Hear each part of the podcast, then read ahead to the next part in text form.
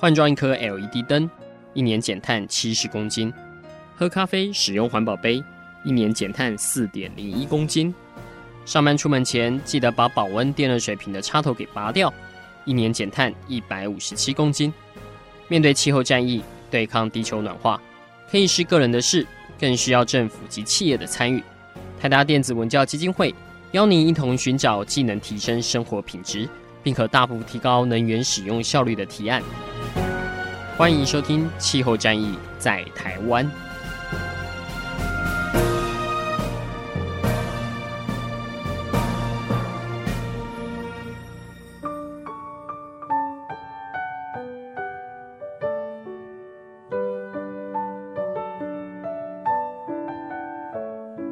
各位听众朋友，大家好，欢迎来收听今天的《气候战役在台湾》，我是主持人台达电子文教基金会的高宜凡。那大家有没有觉得突然咻一下的，二零一七年就这样匆匆的过去了呢？哈，那二零一七年到底呃，以全球的这个气候变迁啊，跟全球暖化的局势来看，是一个什么样的年份呢？那台湾又有哪些值得重视的相关的一些环境的讯息呢？今天这一集，我们就来帮大家做个总整理跟回顾一下哈，看大家在这个环境事件里面，二零一七年的一些共同的回忆是什么？那当然，我们也可以来预判一下，这些事件其实很多都还没有走完，所以就是在二零一八年，它会不会有哪一些新的发展跟后市是值得关注的呢？哈，所以如果大家你手上有要想要做二零一八年的大事预判啦、趋势的分析哈，今天这一集蛮值得听的哈。因为他帮你做了一个总整理跟分析，那我们今天要请到这些相关的专家，在台湾大家在看一些环境新闻跟讯息，应该常常都会造访环境资讯中心跟他们所、呃、生产的电子报哈。这个环资应该是大家在收集方面这方面讯息的一个呃算一个入口网了哈，在台湾应该有这样的分量。那环资每年也会帮大家做一些整理跟回顾。所以今天我们就邀请到环境资讯中心的主任彭瑞祥先生来到我们的节目中。哎，主持人好，各位听众朋友大家好，我是环资的彭瑞祥。那很高兴今天跟大家分享去年的环境议题的成果。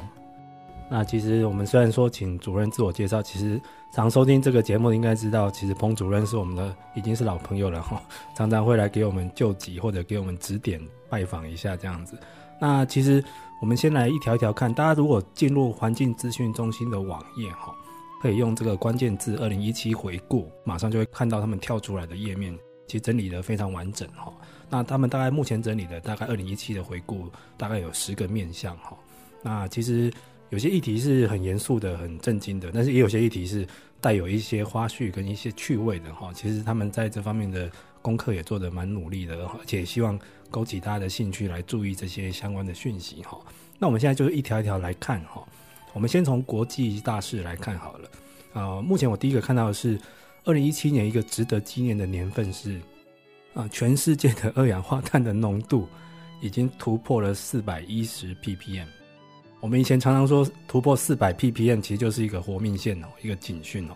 它二零一七是已经突破四百亿了哈。请问一下瑞祥，这个代表什么意义呢？嗯。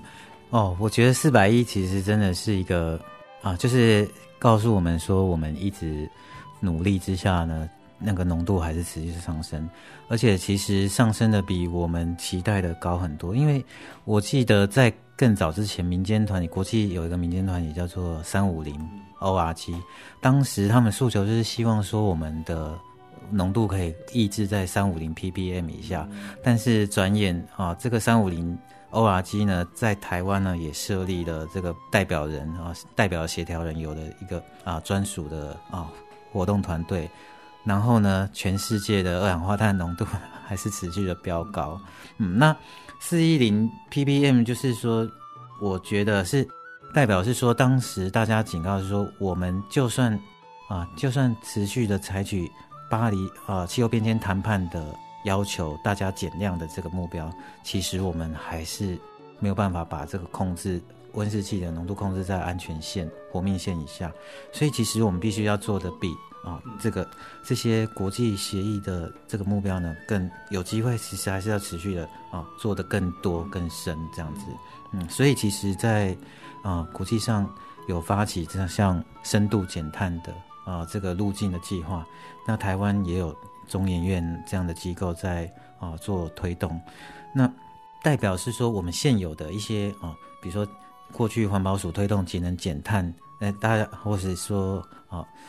民众啊，生活上可以做的事情之外，我们还必须有更多体制上的变革啊，或者说啊，整个整个呃结构啊，用能源的结构呢，要要再去做更深的这个检视跟调整，那就牵涉到就是我们其实能源转型啊这些事情都还是要持续的去关注。嗯，是的，其实。呃，以前我们在做这些研究跟推估的，都会说，其实超过四百 ppm 这个是到底代表什么？哈，这代表的，其实刚刚瑞祥已经讲过了，超过四百之后，有可能就不可逆了哦，就是全球暖化这个趋势跟气候变迁这个，可能就回回不去了哈，或回不来了这样子。那现在已经四百亿了哈，所以这个大家要有一些警觉性这样子，所以我们必须不管是怎样减碳的力道，或者是相关的政策措施，必须要再强化这样，就这这条路已经回不了头了啦哈。好，那我们看到它另外一个面向是有整理一些比较有趣的是七件想和您分享的环保日常哈。这里面我看到有一则蛮有趣的，就是现在大家有没有注意到，现在国际上出现了很多这个气候的诉讼或者是官司哈。那之前是在荷兰有那个市民要告荷兰政府哈，说他的这个国家的减碳政策不好，所以也还还告赢了哦哈。那个这个是一个很有名的典范，所以后来去年是发生了葡萄牙有小孩也是要群众募资，而且他不是告自己的葡萄牙政府而已哦，他要告欧盟政府。哇，这个瑞祥觉得这个会不会在台湾会有企鹅校友的一个现象呢？哦，其实台湾以前也有那个环保人士去告政府啊，他们代表呃台湾黑熊啊，呃台湾的特定物种去告政府，那我记得是。呃，那个清大社会系王俊秀，一个好环境的老前辈发起的啊，这个在在我们啊加入环团之前就发生。那呃，在其实，在其他国家，在美国也有这种告啊，就是控诉政府啊，可能是温室气体或是空污管制不力的这些事情啊，告联邦政府、告联邦机构都有。台湾如果未来会有，我觉得也不奇怪啊。然后还有一个很有趣的是，大家应该最近都感受到了哈，从这个新的年度开始，我们就其实台湾越来越控制这个塑胶产品的使用量了哈。那其实这个是已经一个一整个延续好几年了，从这个关注海洋生态的危机，到国际上很多在控制塑胶限塑的这样的运动，那到了今年是整个台湾要更进一步的限制塑胶袋，所以现在大家很多出门去采买的时候，会发觉店家都已经不给了哦。要自备，或者是你就是要花钱买了这样子。那其实瑞祥觉得我们在台湾在这方面是不是已经有跟上国际的脚步呢？嗯，多多少少。像比如说啊、今年一月一号开始啊，我们的限塑政策是扩大药局啊、药妆店啊、医疗器材店、三 C 店、书店啊、文具店、洗衣店、饮料店或是面包店等等。其实大家都会发现是啊、已经。开始有店家不提供免费的提袋哦，除了就是跟食物会接触的，基于卫生管理的那个安全标准，哦，那给大家方便提的这个这个提袋呢，哦，不能再免费的取，那所以就是说，大家在生活上真的这这个啊生活习惯要建立，其实啊自自备购物袋啊或者什么的。啊，我们可以看到，其实已经蛮形成啊一定的社会风气。我记得啊，前几天在别的媒体有刊登一个网友的文章，就是讲说，哎，政府政府这种扩大限速根本是扰民等等的。结果啊，留言是一片倒，就是在批判说，为什么你你这个举手之劳就可以做，而且为什么你觉得限速不是一个啊重要的政策，或者说塑胶废弃物造成的问题，你觉得很其实没什么。其实这，我觉得就是说，当这样的文章被批判，在网络上，我们可以看到蛮清楚的风向是大家还蛮支持限速的话，我觉得这是环对环境是友善的正的讯息。这样。对，那个瑞祥讲的那一篇，我有看到哈，这已经被。在这个同温层里面被奉为一个奇闻哦，就下面你大家怎么还有这样的人哦？那不过也是，其实这是民主社会，大家有权表达自己的意见。但是有一些是真的是一个国际的潮流跟趋势，也是为了我们下一代有更好的环境哈。那像最近大家有没有看过一个广告？其实是政府拍的哦，就有一对男女要去吃海产，就端出来的都是塑胶制品，因为有可能再过几年海里面都没有海鲜了。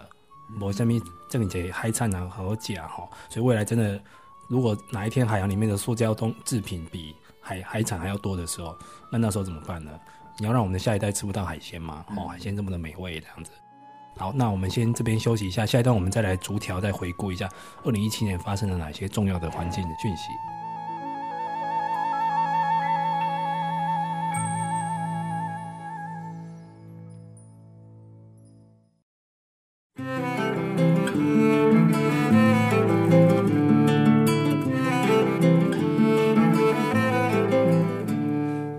大家好，欢迎回来收听这一集的气候战役在台湾。我们今天请到的是环境资讯中心的主任彭瑞祥先生来帮我们做一个二零一七年的回顾。哈，那这个去年到底一整年发生了哪些跟环境、跟气候变迁、跟能源相关的一些事件呢？哈，那目前如果大家要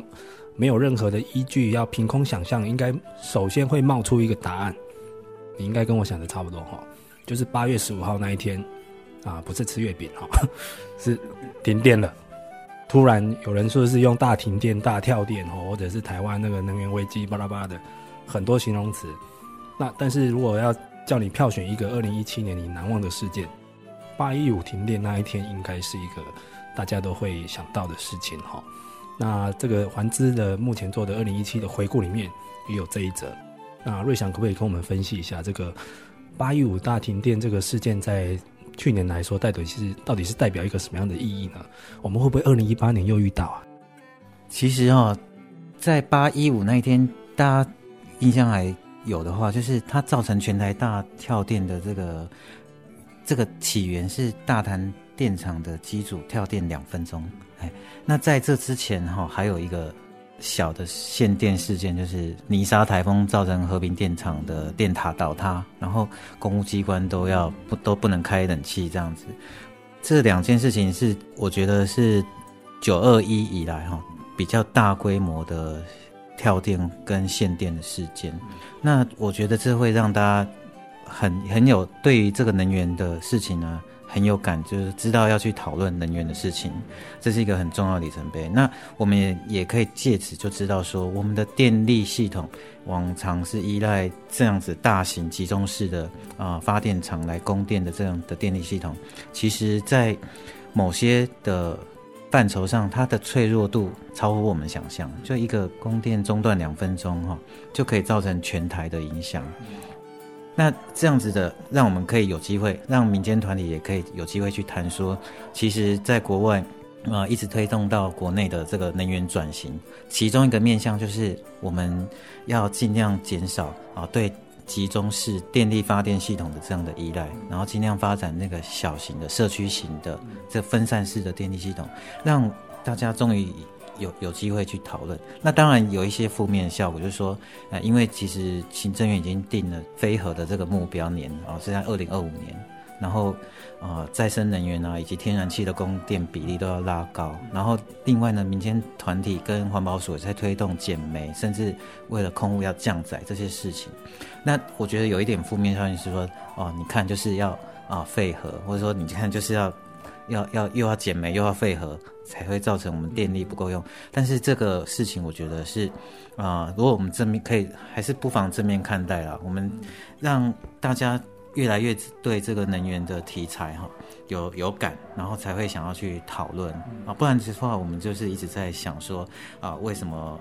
啊用电是基本需求啊？为什么我不能有便宜的用电？单纯的这样想的话，其实我们对于啊，我们民众在电源供应上啊，安全用电的这件事情上有什么样的作为，有什么样的失力点，其实啊，就以前是很不容易展开这个讨论的。嗯，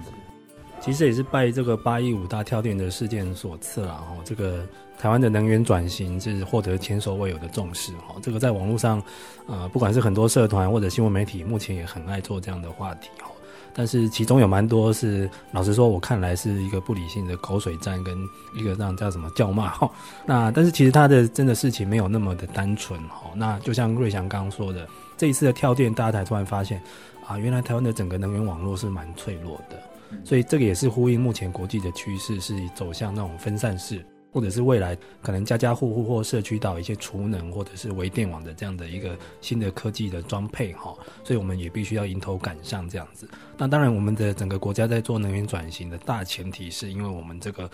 这个能源的这个排碳量实在太高了，必须也要降下来这样子。那其实刚瑞祥有帮大家先回忆了一下，其实八一五这个是其来有自的哈，七月底就因为台风又倒了一个电塔。然后那时候又是夏天，又是呃用电最高峰的季节，哈、哦，尖峰。然后八月上旬是政府，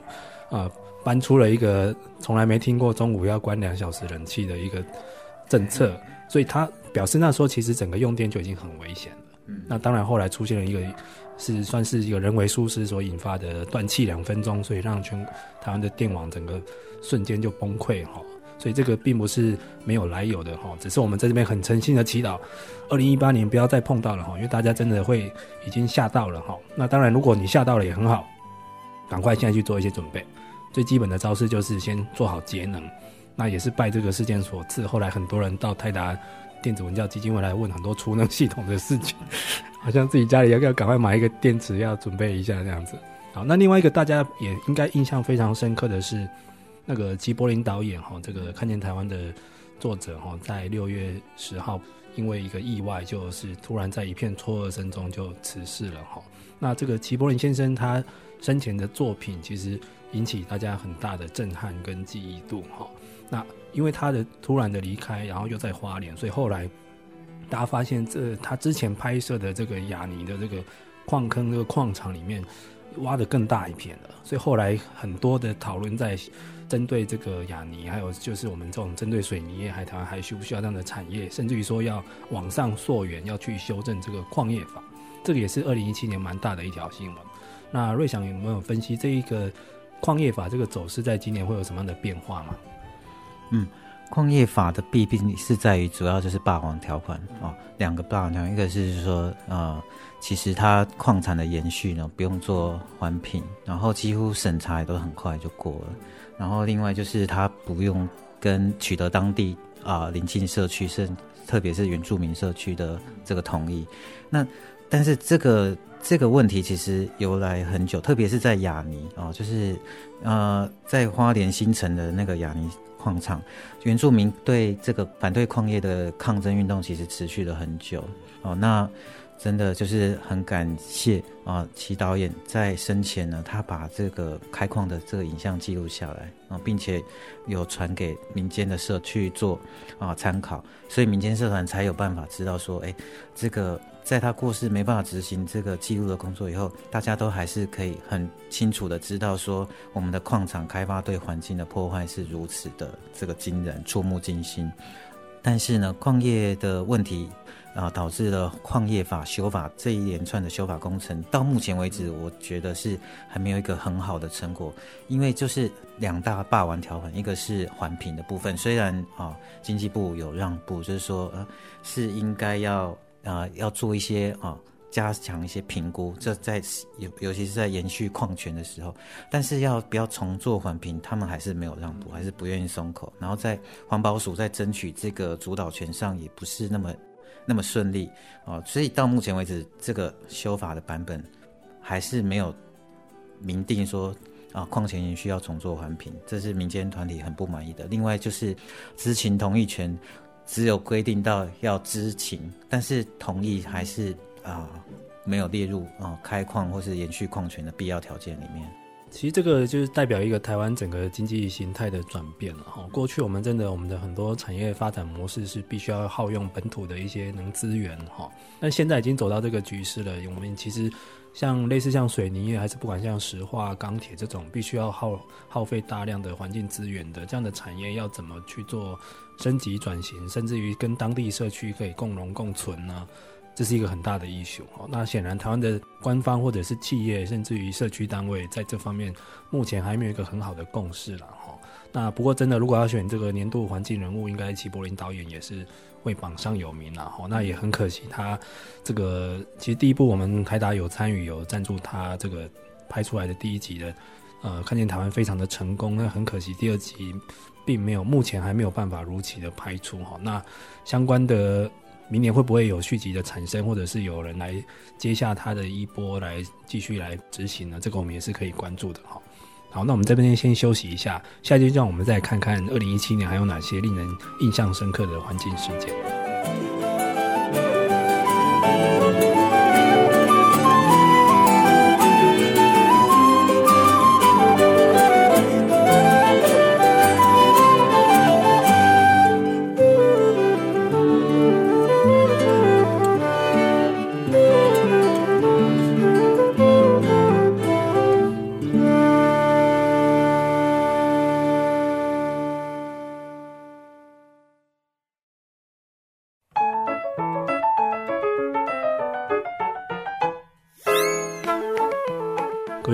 大家好，欢迎收听今天的气候战役在台湾。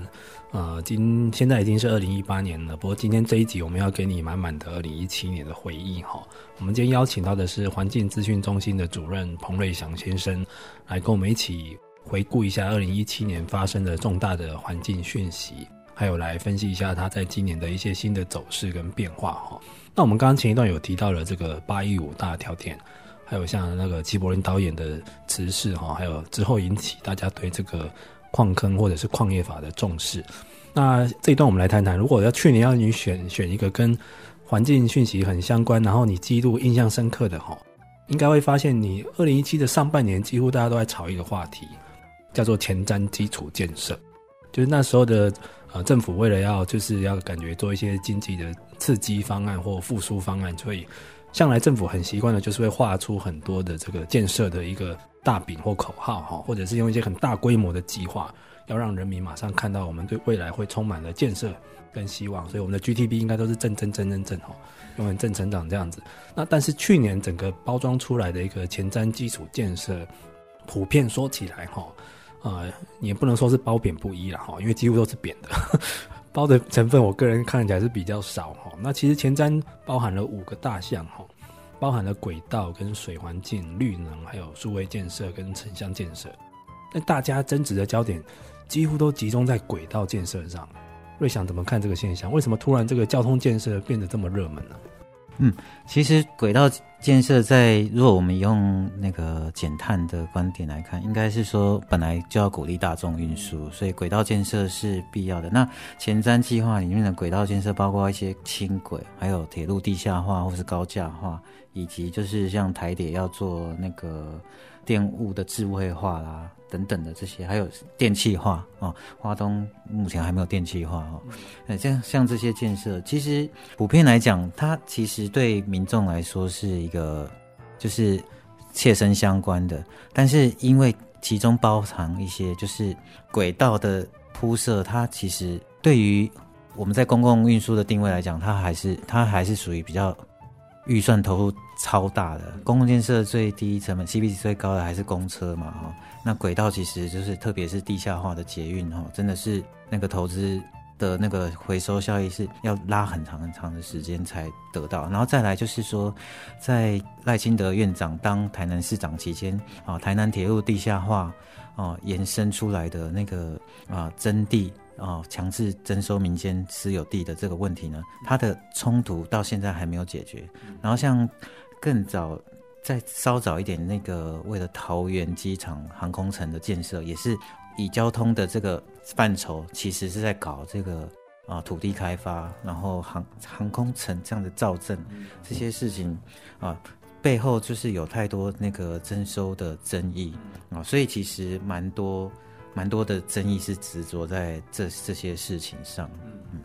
对，因为如果就环境面来说，一般我们都是提倡尽量搭乘公共运输啦，哈，所以政府有如果有意要去拓建这个轨道运输，应该也是无可厚非的事。但是这个事情的争议带来，第一个就是它是一个对地景破坏是蛮大的，哈，要挖马路，现在不管是哪个哪个国家要挖马路都是很麻烦的事，因为民众通常是不会同意的，哈。这个在连在大家都说最环保的德国也是这样，哈，而且他们还不是盖盖铁路嘞，他们是挖电缆也不行，哈，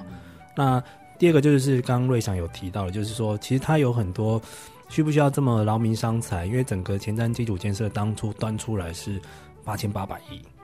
哇，这个很很很惊人的数字哎哈。那这么多的民脂民膏到底有没有获得最好的利用？是不是我们把既有的公共运输，像包括巴士，或者是一些像比较不用那么贵的像轻轨，哦，是不是把它做好就可以了呢？那还有就是说，这样的资源分配到底公不公平？那包括有很多县市抢着我要盖捷运哈，像最近大家应该也耳闻了哈，这个高铁又要再往南走了哈，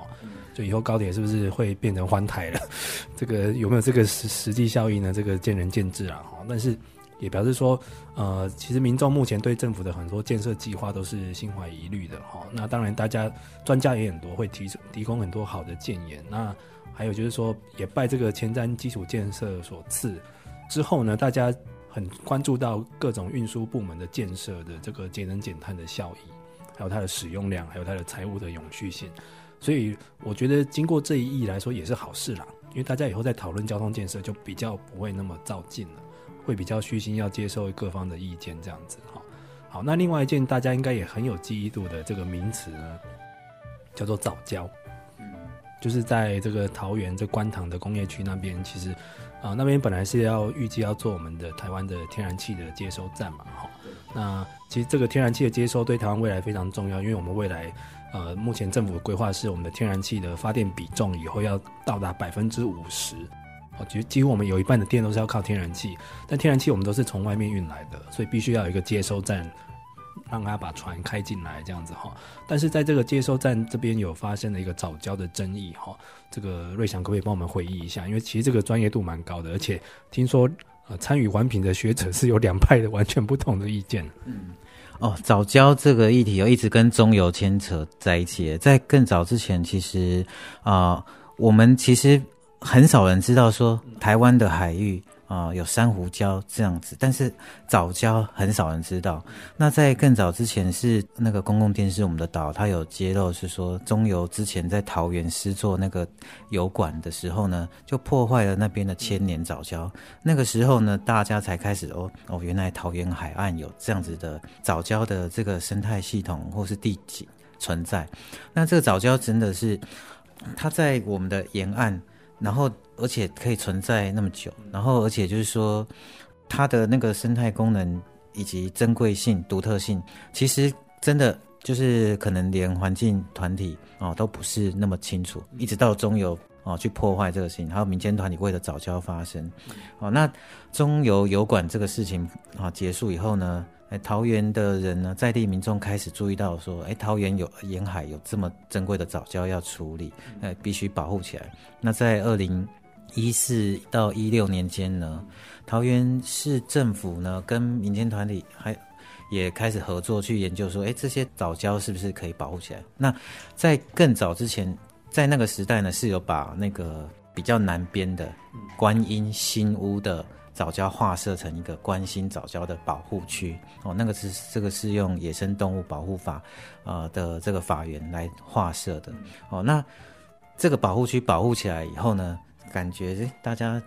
这个藻礁的存续呢已经获得保障，但是没想到其实在它的北边。还是有一片藻礁，那个这个藻礁过去长期以来就是一方面被中油的工程，还有另外还有就是在北边一点有工业区哦，包括环科哦，还有这个观音的工业区哦，排放的废水啊、哦，在治理状况以及执法状况不是很理想的情况下，其实那边的生存条。状况呢？啊，相对于现在划设为保护区的关心早教稍微差一点。好，那大潭早教比较差的现况情况下，中油要开设啊，开发这个第三的天然气接收站，就把这个当做一个啊潜力点啊。中油又一直就是把它当做是一个不值得保护起来的地方，但是啊，民间团体不认为是这样。它既然是一个很珍贵的地景，而且是因为执法不好。造成的那应该是加强执法，而是就这样放弃掉了。嗯，对，其实这样的争议，大家有没有回想到白海豚？哦，之前白海豚人家说是挡到石化专区哦，那不久之后，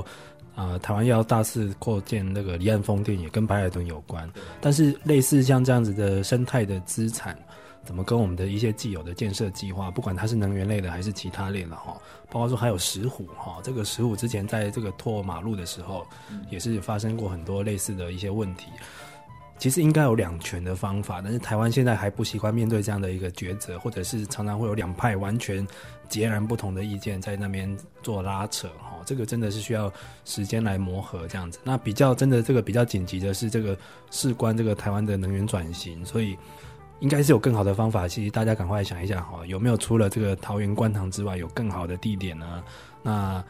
到底要怎么样做保育呢？有没有人觉得这个一地保育也可以啊？还是根本不用保育呢？哦，这个要让专业出来讲话了。哦，大家有时候在那边你一言我一句，就很容易留为一气之争了。哈，就是希望以后不要也出现类似什么早教也会转弯这种话语出来哦。好，那我们这边休息一下，最后一段我们来回顾一下二零一七有哪些的狂语录。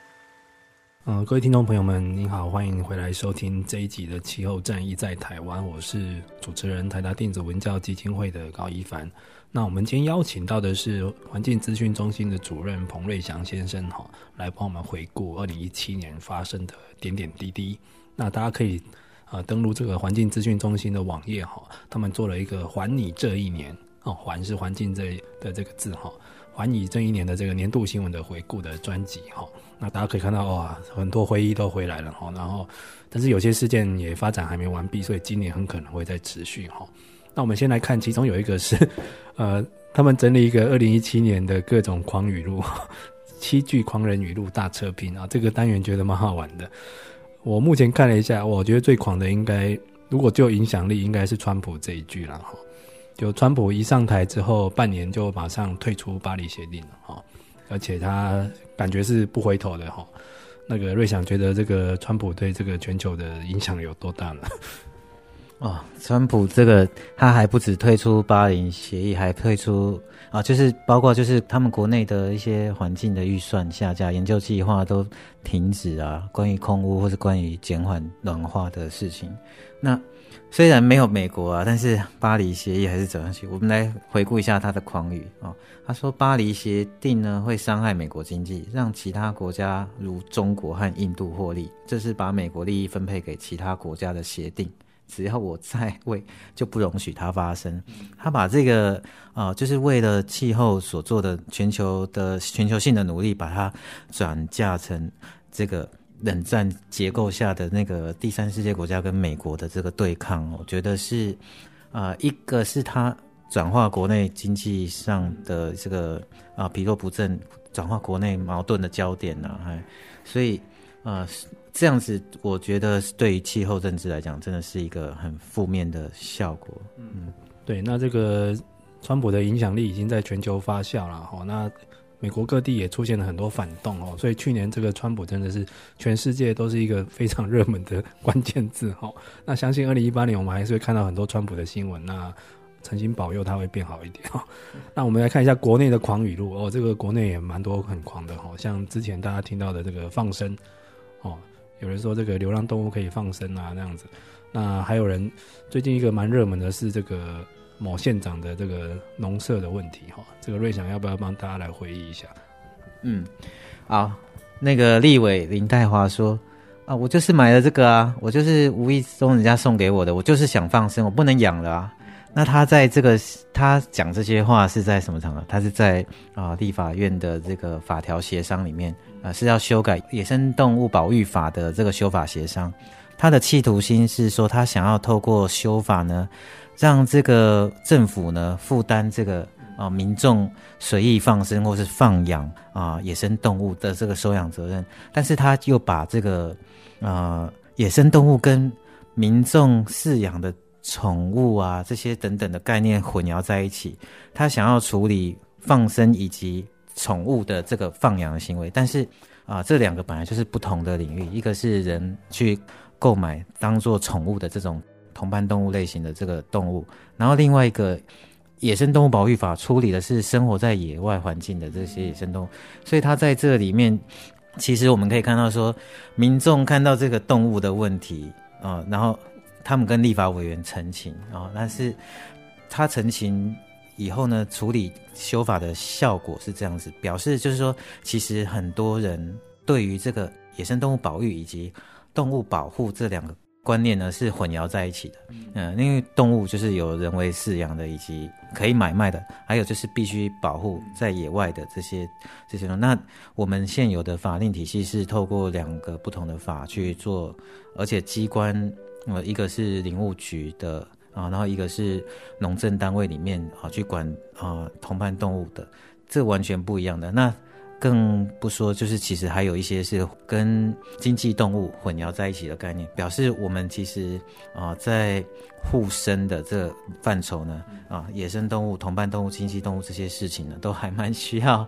啊让大家更有清晰的观念，就是说政府的行政。的这个业务的划分啊，或是法令的啊、管辖的划分，其实不一定是对的。但是我们其实起码要对现况有比较明确的认知，然后不要把啊、不同的啊范畴呢混在一起去讨论，这样子会越理越不清啊。对，其实现在这个爱护动物或者是有饲养宠物的这个族群真的是蛮多的哈。其实啊、大家都很有爱心，但是其实在政府的法令之间。到底有哪些的权限，还有哪些是其实你要整个社会来承担你这个弃养或放生的后果吗？哦，大家以前常常会看到宗教团体去买鱼来放生，或者是抓乌龟来放生，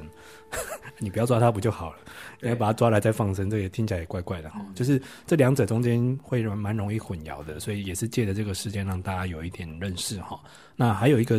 呃，我们这边最后一点时间来回顾一下去年跟农地有关的。也是有蛮多的新闻。第一个当然就是农舍哈，这个目前已经吵了好几年了，目前还没有一个太好的一个处理方法。包括最近宜兰县长在农舍的一个政策方向在更新预测哈，这个引起了很大的反弹。这样子，还有就是去年政府也蛮有心想要做一个农地违章工厂的一个整治哈，但是好像目前为止没有太大的效果哈。应该是这样说哈，其实，在那个。有一阵子，我们就是啊、有很多开发利用的建设是大肆的征收啊、民间的农地啊、那这个事情，或者是国营的呃台糖的农地，那这个事情开启了大家对于农地农用的这个讨论啊。农、地农用涉及到粮食安全以及我们、呃、我们所认知的乡下的发展，是不是啊、只能往这个像都市这样子的发展模式靠拢啊、那。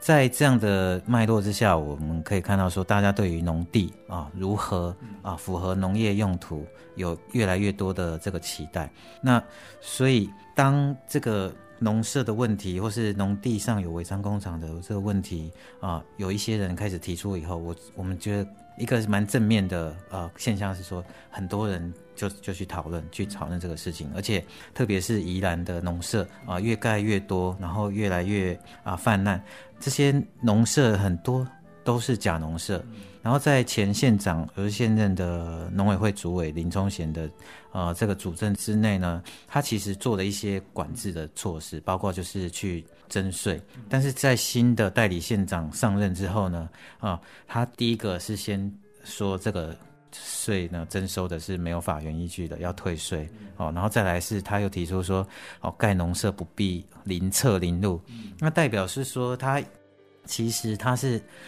放宽了这个新建农舍的一些技术的门槛哦。然后在前一阵子，他又提说，哎，农舍加农业设施是可以到百分之四十的啊，就是他其实他代表是说。我们一般人或是建商呢，他要去盖农舍，假的农舍，其实还是有一些啊、法规跟技术门槛在的啊、但是当代理县长这样做的这些政策，才是代表啊、他这个技术门槛移除掉之后，可以更容易盖。那这个事情当然就是让大家就啊、非常的愤慨。我觉得是蛮值得观察，说，哎，其实大家有这样的期待。嗯对，其实这个过去这个花东地带哦，包括宜兰在内是台湾这个好山好水了哈，也有人说是最后一片净土了哈。那但是后来看到这个假农舍或者是一些比较呃走在法律边缘的这些啊农舍上的豪宅、农地豪宅哈，或者是感觉就是很不搭哈，这跟跟那个地景就是完全是一个破坏的效果哈。这个其实政府是有已经开始重视了，其实媒体也不断的在打。甚至很多环保团体都在做这样的澄清哈，那终于好不容易现在开始要做一些管制了哈，但是突然又这么放松，那让大家觉得蛮泄气的哈。其实农舍这一题我们应该要很严慎以待，因为这个是一个台湾的粮食危机的一个最后的命脉哈。以后如果真的气候变迁成为常态了，我们的很多食物我们现在都是靠外来的，那台湾的吃的东西要从哪里来？今年可能大家关心这个电从哪里来哈，可能以后要关心这个米从哪里来。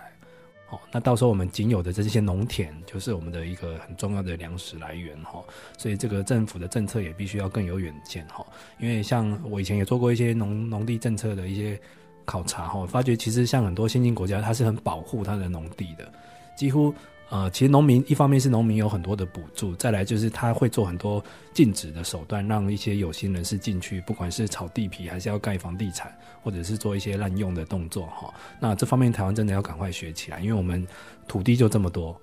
呃，如果以后光种米都不够了，你还要讲到要怎么样去种电吗？还是种种房子吗？哦，总不能房子哪一天可以供你吃穿嘛？这也太厉害了哈。好，那我们今天这一集的节目时间也差不多了，那我们很感谢这个环境资讯中心的主任彭瑞祥先生来跟我们分享二零一七年的点点滴滴。那也感谢您的收听，好，各位听众朋友，那我们下次再见喽，谢谢大家。